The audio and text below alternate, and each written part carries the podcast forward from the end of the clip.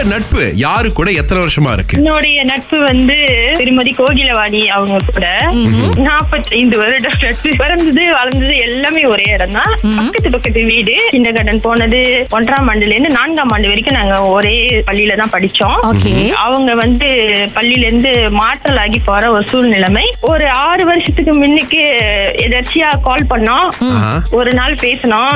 அவங்க அவங்க கதையை சொன்னாங்க, நான் என் கதையை சொன்னேன். அப்படியே அது ஓடிக்கிட்டே. கோகிலா அவங்க சொல்றது கேக்குறீங்களா? நீங்க கேட்டுட்டு இருக்கேன் சார். கோகிலா அந்த பக்கம் என்னுடைய தோழி புஷ்பா என்ன பத்தி என்ன காசிப் பண்றாங்கன்னு அந்த பக்கம் கேட்டுட்டு இருக்காங்க அவங்க. கேக்கிட்ட கேக்கிட்டா கோகிலா கிட்டத்தட்ட ரெண்டு பேரும் ஒவ்வொரு நாள் எவ்வளவு நேரம் பேசுவீங்க இல்ல மெசேஜ் பண்ணிக்குவீங்க? அது வந்து கணக்கே இல்ல. எல்கோ கம்பெனி எங்களை பார்த்து பயப்படும். ஒரு ஆயிரம் இடத்துல இங்க இந்த ஈவி நாங்க போட்லான் இருக்கோம் ஸ்லாங்கூர்ல வருஷ கடைசிக்குள்ள. ஈவினா என்ன ஆகில?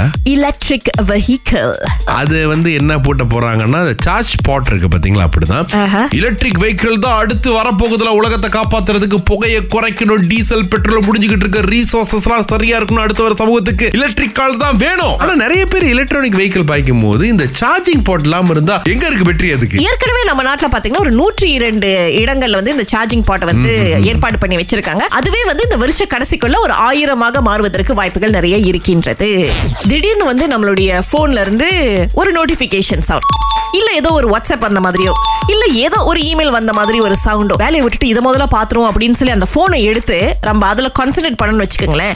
திரும்ப நம்ம செஞ்சிட்டு இருந்த வேலையை வந்து ஃபோக்கஸ்டா செய்யறதுக்கு நமக்கு ஒன்பது புள்ளி ஐந்து நிமிடங்கள் எடுக்கும் அப்படின்னு வந்து எக்ஸ்பர்ட்ஸ் சொல்லியிருக்காங்க. என்ன சொல்றாங்க எக்ஸ்பர்ட்ஸ் அப்படின்னா, நேரத்தை மட்டும் கொஞ்சம் வகுத்துக்குங்க. காலையில ஒரு பத்துல இருந்து ஒரு பத்து பதினஞ்சு வரைக்கும், அதுக்கப்புறம் நான் தொட போறதுல ஒரு ரெண்டு மணி நேரம் கழிச்சு திரும்ப பார்க்க போறேன் அப்படின்னு நீங்களே நேரத்தை வகுத்துக்கணும். பிள்ளைகளுக்கும் இதை நீங்க செஞ்சு ஆகணும். இப்ப சாப்பாட்டு இல்ல எல்லாரும் போனை வந்து ஹால்ல தான் வைக்கிறோம், நம்ம வந்து டைனிங் டேபிள் உட்காந்து சாப்பிடுறோம் அப்படின்னு நீங்களும் ஒரு உதாரணமா நடந்துகிட்டா தான் இந்த மாற்றங்கள் வருமே தவிர இல்லட்டா சும்மா பேசிக்கிட்டே இருந்தோம்னா மாற்றம் வரவே வராது அப்படின்னு சொல்லியிருக்காங்க. ஸ்மார்ட் போன் அப்படின்னு சொல்லும்போது அது ரொம்ப அறிவாளி நினைக்காதீங்க. அது உபயோகப்படுத்துற நம்ம தான் அறிவாளி.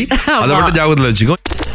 திங்கள் முதல் வெளிவரை காலை ஆறிலிருந்து பத்து வரை கலக்கல் காலையில் சுரேஷ் மற்றும் அகிலாவுடன் இணைய தவறாதீங்க.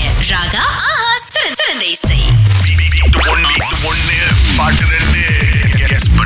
இன்னைக்கு நூறு வழியில இருந்து போட்டி ஆரம்பிக்குதுங்க. ஏன்னா நேத்து ஒருத்தர் பின்னால ஒரு மூணு பேர் கொண்ட குழுவோட அழைச்சிருந்தாரு. ஆனாலும் சரியான பதில் சொல்லிட்டாங்க. பட் லெவிஸ்தா காஃபிங்க அதோட உங்க நாளை நீங்க தொடங்கவும் மறக்கவே கூடாது. கிளாசிக், பிரீமியம், ஸ்ட்ராங்னு மூன்று விதமான கலவை எல்லா இந்திய கேஷ் அண்ட் கேரியிலயும் இருக்கு.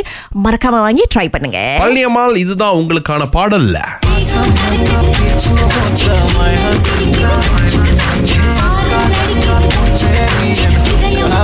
தெரிஞ்சுங்களா?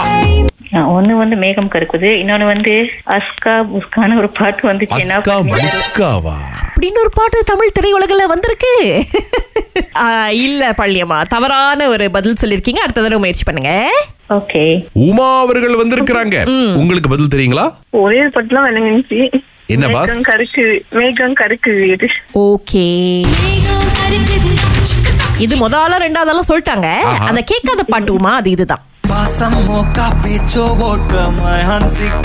பழனியம்மா என்ன பதில் சொன்னாங்க? அவங்க என்னமோ ஒரு பாட்டு பாடினாங்க. எனக்கு அப்படிப்பட்ட ஒரு பாட்டு தமிழ் ஹிஸ்டரியில இருக்கானே தெரியல. போங்க, பரவாயில்ல. இன்னைக்கு வந்துட்டு இருநூறு ரூபாய் பரிசு பணத்தை நீங்க ஏத்தி கொடுத்திருக்கீங்க. நாளைக்கு ரொம்ப நன்றி அழைச்சது இருக்கு. நன்றி. நன்றிமா.